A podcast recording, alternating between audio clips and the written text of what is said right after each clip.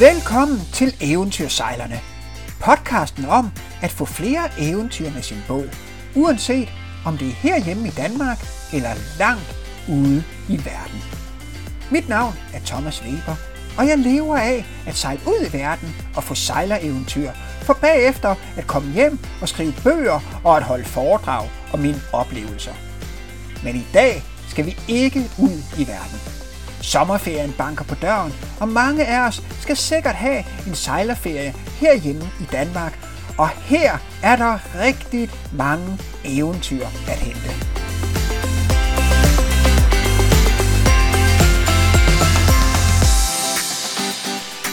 Det her afsnit er ikke kun inspireret af, at det snart er sommerferie, og vi skal ud og sejle i det vidunderlige sommer Danmark. Det er også inspireret af, at jeg for nogle år siden ville skrive en bog om øh, eksotiske og spændende steder i Danmark, som man kun kunne komme til med egen båd. Og jeg sejlede rundt i Danmark og researchede til den her bog, da jeg indså, at øh, for pokker, mange af de her steder, mange af de her øer, dem kan man faktisk kun komme til, hvis øh, man også ankrer båden, og så roer eller sejler ind med øh, gummibåden. For mange af de her steder har slet ikke en havn. Så på det tidspunkt, så tænkte jeg, okay, jeg lægger lige den her bog til siden. First things first, og i stedet for, så skrev jeg en bog om at ankre, fordi der er virkelig så mange eventyr, man kan få, hvis man ankrer med sin båd. Og den bog, den hedder Ankerliv. Så den anden bog, øh, ja, den har altså ikke blevet til noget endnu. Og øh, jeg kan vide, om der i virkeligheden er et marked for sådan en bog. Jeg kunne godt tænke mig at vide, vil du have lyst til at læse sådan en bog? Øh, men uanset hvad, så skal du i hvert fald her, inspireret af den bog, jeg ikke har skrevet endnu, få tre tips til eventyrlige steder i Danmark, du kan sejle til med din båd. Det er måske ikke mærkeligt, at det første sted, jeg vil tale om, det er det sydfynske øhav. For jeg er jo født og opvokset nede på Ærø, så det sydfynske øhav, ja, det er jo nærmest min øh, baghave, og jeg kender jo steden dernede, som, øh, ja, jeg kan være fuld af klichéer nu. Og det sydfynske, det er jo et fantastisk sted, hvis man har en båd. Der er både store øer med dejlige havne, men der er også små øer, man kan ankre ved og besøge med jollen. Og selvfølgelig så tager jeg jo udgangspunkt i Marstal nede på Ærø, for det er jo der, at jeg er født og opvokset. Og bare Marstal Havn er jo et eventyrligt sted. Der er så meget historie i Marstal Havn. Og Marstal Havn, det er jo ikke bare en øh, moderne marina og en parkeringsplads for både. Der er så meget historie der. Og der er så mange små kroge og så mange små havnebassiner, hvor man kan gå på opdagelse. Der er så mange fine, små, gamle træbåde og store træskibe og coaster og færger. Der sker virkelig noget i Marstal Havn. Og Marstal by er jo også spændende, når man kommer som sejler, for det man mærker virkelig, at det er en gammel skiberby. Og øh, inden jeg lader mig rive fuldstændig med af min, øh, min øh, passion for min øh, fødeby Marstal, så bliver jeg lige nødt til afsluttende også at nævne Marstal Søfartsmuseum, som virkelig er et fantastisk sted, hvis man har bare en lille smule saltvand i blodet. Lige uden for Marstal, der ligger der øh, en hel del små øh, sandøer, en øh, 4-5 stykker, og den ø, som ligger tættest på Langeland, Storeholm, den kan man faktisk sejle over til. Og hvis man kommer ind sydfra, så er der en fin øh, ankerbuk der, hvor man kan ankre sådan rimelig tæt på øh, øen Storeholm. Her kan man sagtens ligge i fint, fint vejr. Man kan tage øh, jollen ind til øh, stranden og være inde på den her sandø. Og går man lige over på den anden side af øen, der er vandet så lavt, så hvis man har små børn med, Øh, ja, altså det er jo soppedybt, men vand det bliver så varmt der på sommeren, så der kan man sagtens bruge en hel dag i vandet. Langholm og Langholms hoved, de ligger stort set lige uden for indsejlingen til Marstalhavn. Og man kan også gøre som de lokale. Man kan tage sin jolle over til en af de her øer. Man kan ankre den eller trække den op på øh, stranden. Øh, og så kan man være det over en hel dag og bade. Hvis du gør det, så vil du se, at det er der rigtig mange, som gør. Men tjek lige, hvornår det er, at der er ynglesæson for fuglene, fordi vi skal selvfølgelig ikke være der, når vi ikke må være der. Lige nord for Marstal, så ligger der også den ubeboede ø, Halmø. Ja, helt ubeboet er den faktisk ikke, for den har jo været beboet en gang i tiden. Men nu er det hus, der er der, den gård, som er derovre, det er et sommerhus nu. Øh, men det er også en ø, der emmer af historie, og øh, jeg synes selv, det er enormt spændende at gå en tur rundt på stranden derovre. Og i det hele taget, så er der nede i det sydfynske øhav, der er masser af små, ubeboede øer, hvor man kan føle sig som en opdagelsesrejse. Så kig på søkortet, der er masser af dem. Men igen, tjek lige, om der er fuglesæson, eller øh, om man besøger den på et tidspunkt, hvor man ikke må, eller rettere, man skal ikke besøge den på et tidspunkt, hvor man ikke må. 5 sømil nord for Marstal, så ligger der øen Birkholm. Også en enormt spændende, meget lille ø, som på et tidspunkt var et meget stort sam- samfund, men nu bor der kun øh, nogle få fastboende derovre. Men det er faktisk et levende samfund stadigvæk. Man kan gå ned fra havnen over digerne, som beskytter mod øh, højvande, og hvis man er heldig, så kan det være, at en af de lokale kommer, og så kan du blive kørt på ladet af en traktor derop. Ja, det er jo ikke fordi, der er langt at gå op til den lille by, men det er virkelig en oplevelse at være der. Øen er så velholdt og hyggelig og rar. Og lige overfor, der ligger Stor Eholm. Den er ikke beboet længere, og der er faktisk kun nogle skure tilbage på øen. Men øen har været beboet. I 1872 blev den dog oversvømmet, da der var den her store, store højvende, som jo også oversvømmede store dele af Lolland og Falster. Øh, Birkholm havde jo som sagt diger, og Birkholm blev beskyttet. Men det var der ikke på Stor Eholm. Så de fastboende derovre, de måtte kravle op på taget af deres huse, og til sidst så blev det meste af bindingsværket i husene altså skyllet væk, så der kun var træskeletterne tilbage. Det må have været en forfærdelig oplevelse. Hjortø, Drejø, Skarø, Avanakø, Bjørnø, Strynø, hvor min mormor for øvrigt er opvokset. Der er masser af små øer derovre med levende små samfund. Nogle af øerne har skoler, mange af øerne har butikker, mange af øerne har restauranter. Og det er en fantastisk følelse at være der, og det er virkelig Danmark, når det er bedst. Alle de her øer har hyggelige havne, men man kan også sagtens ankre ude foran dem, og virkelig for at booste den her eventyrsfornemmelse. Ja, og i min liste her, så nævnte jeg slet ikke Lyø, og den bliver jeg selvfølgelig nødt til at nævne, for skriveværkstedet, som jeg har tilknyttet, har netop købt en af de fine, gamle stråtægte gårde derovre. Så øh, måske når du hører det her, så vil du kunne købe mine bøger i gårdbutikken derovre, og øh, senere så vil det også være forfatterretreats og andet på Lyø. I min nummer to på min liste her, skal vi flytte os op i Kattegat. Måske har du set fyrtårnet, som er på øen her, når du har sejlet forbi ude i Kattegat.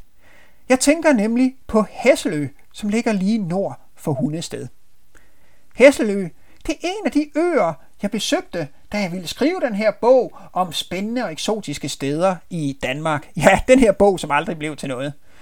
Og det er en ø, hvor som ikke har en havn. Eller den har faktisk en meget lille havn, men den er privat ejet, så den må du ikke bruge. Så vil du ind på øen, så er du nødt til at ankre, og så ro ind med din jolle. Hvis du googler Hesselø og at sejle dertil, så øh, vil du opleve en masse spændende historier. For Hesselø var nemlig tidligere ejet af Erik Tinglef Larsen, som var han, som opfandt dobblerradaren, og han var god for en, ja, jeg overdriver måske, hvis jeg siger mange milliarder, men det var en rigmand, som ejede den her ø. Han øh, ombyggede havnen og udvidede den, og han anlagde en øh, lufthavn, og han lavede masser af ting derovre øh, på den her ø, øh, som øh, han ikke havde søgt om byggetilladelse til, som han dog mente, at han godt kunne gøre, fordi det var hans egen ø. Øh, men han måtte altså øh, bygge det hele tilbage igen, fordi selvom man ejer sin egen ø, så kan man altså ikke gøre, som man vil. Man må ikke gøre, som man vil, selvom man er god for flere milliarder kroner. Det er jo selvfølgelig meget rart at vide. Men han havde også en vagtmand derover, som jagede folk væk, når de kom ind på stranden. Og i Danmark, der har vi jo ikke en allemandsret, som man har i Sverige, som jo i princippet giver alle mennesker lov til at være ude i naturen. Men vi har det alligevel lidt alligevel, fordi strandene er tilgængelige for alle i Danmark. Og det er også derfor, du vil høre mig ro ind til stranden. Fordi du har ret til at trække en umotoriseret jolle op på stranden. Det har du altid ret til. Det tror jeg lige, at Erik Tinglef Larsen han glemte, da han ansatte sin vagtmand til at jage folk rundt. Og jeg synes faktisk, at det er fint, at selvom man er milliardær, så må øh, øh, man faktisk ikke jage folk væk fra naturen. Da jeg var der, så sørgede jeg selvfølgelig for at overholde alle de regler, der er for at besøge sådan en ø. Men alligevel så gik jeg rundt lidt med sådan en fornemmelse af, shit, hvad pokker sker der her? Kan vide, om øh, vagtmanden kommer? Og da jeg så en motorbåd, som sejlede rundt ude i vandet, ja, jeg må nok indrømme, at jeg skjulte mig lidt sådan inde bag ved træerne, for jeg tænkte, det kan godt være, at jeg har lovmæssig ret til at være her, men der er jo ingen grund til at blive uvenner med folk. Men den der båd, som sejlede ud, det var sådan, den også prøvede at øh, undgå mig. Så jeg tænkte bagefter, ja, måske var båden derude i samme ærende som mig. De ville bare ind og besøge en eventyrlig ø. Og da de fik øje på mig, så tænkte de, der går vagtmanden. Ja, jeg ved det ikke. Men der er virkelig flot natur på, øh, på Hesselø.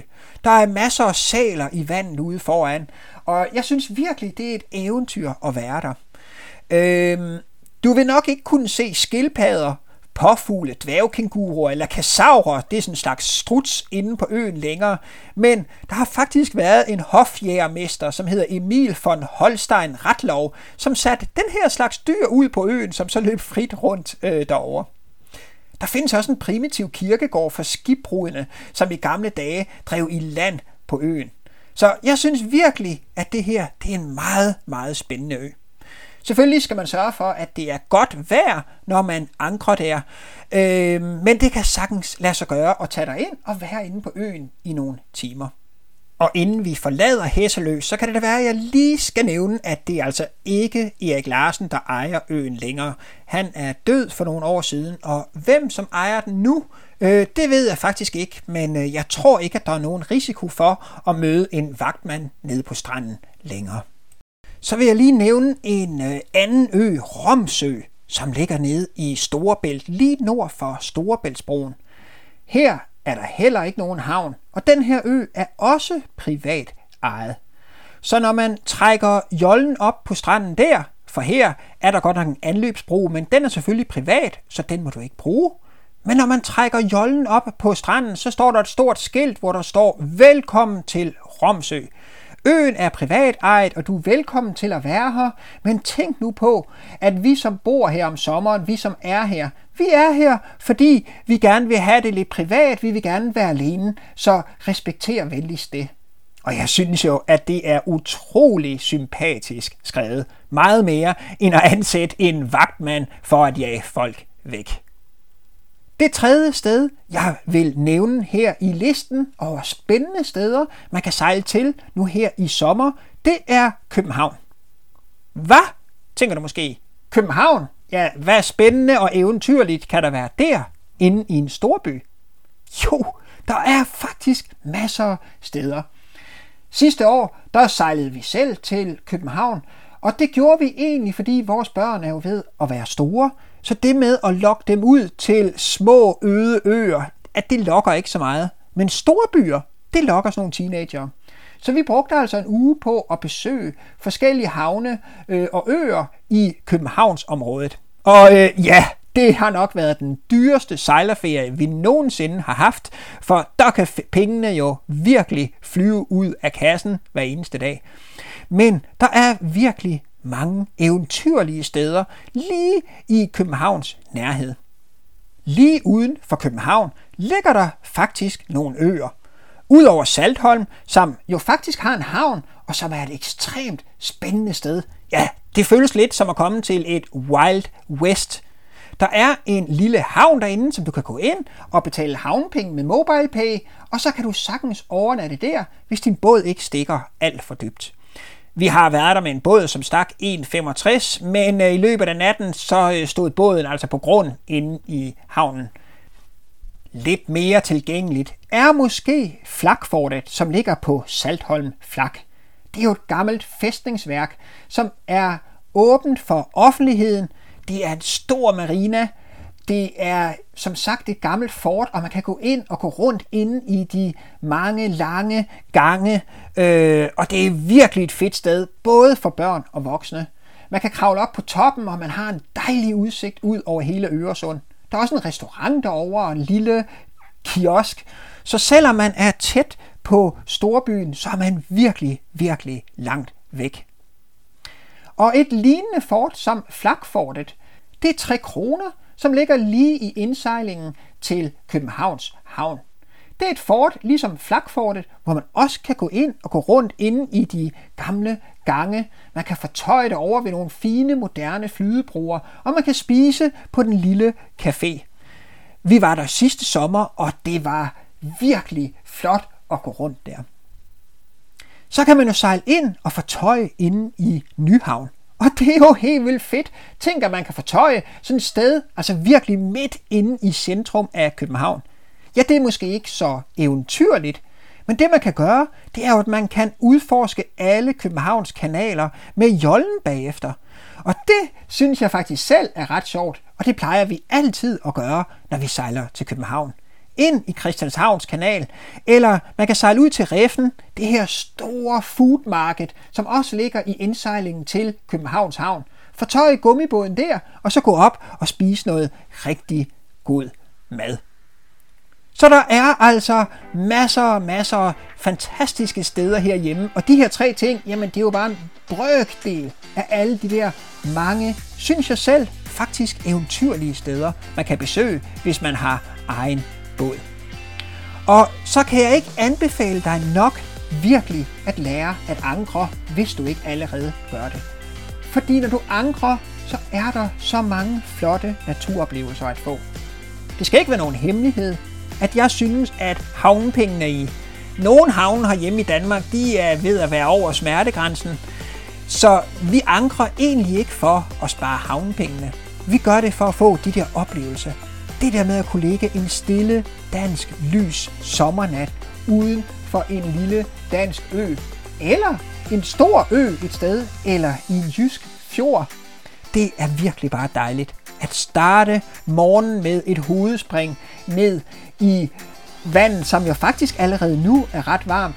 Altså selv de fineste toiletbygninger i havnene, det kan altså ikke slå det. Så jeg kan virkelig anbefale dig at ankre. Og så vil jeg bare ønske dig en vidunderlig sommer. Det tror jeg faktisk, at jeg får. Ha' det godt. Hej!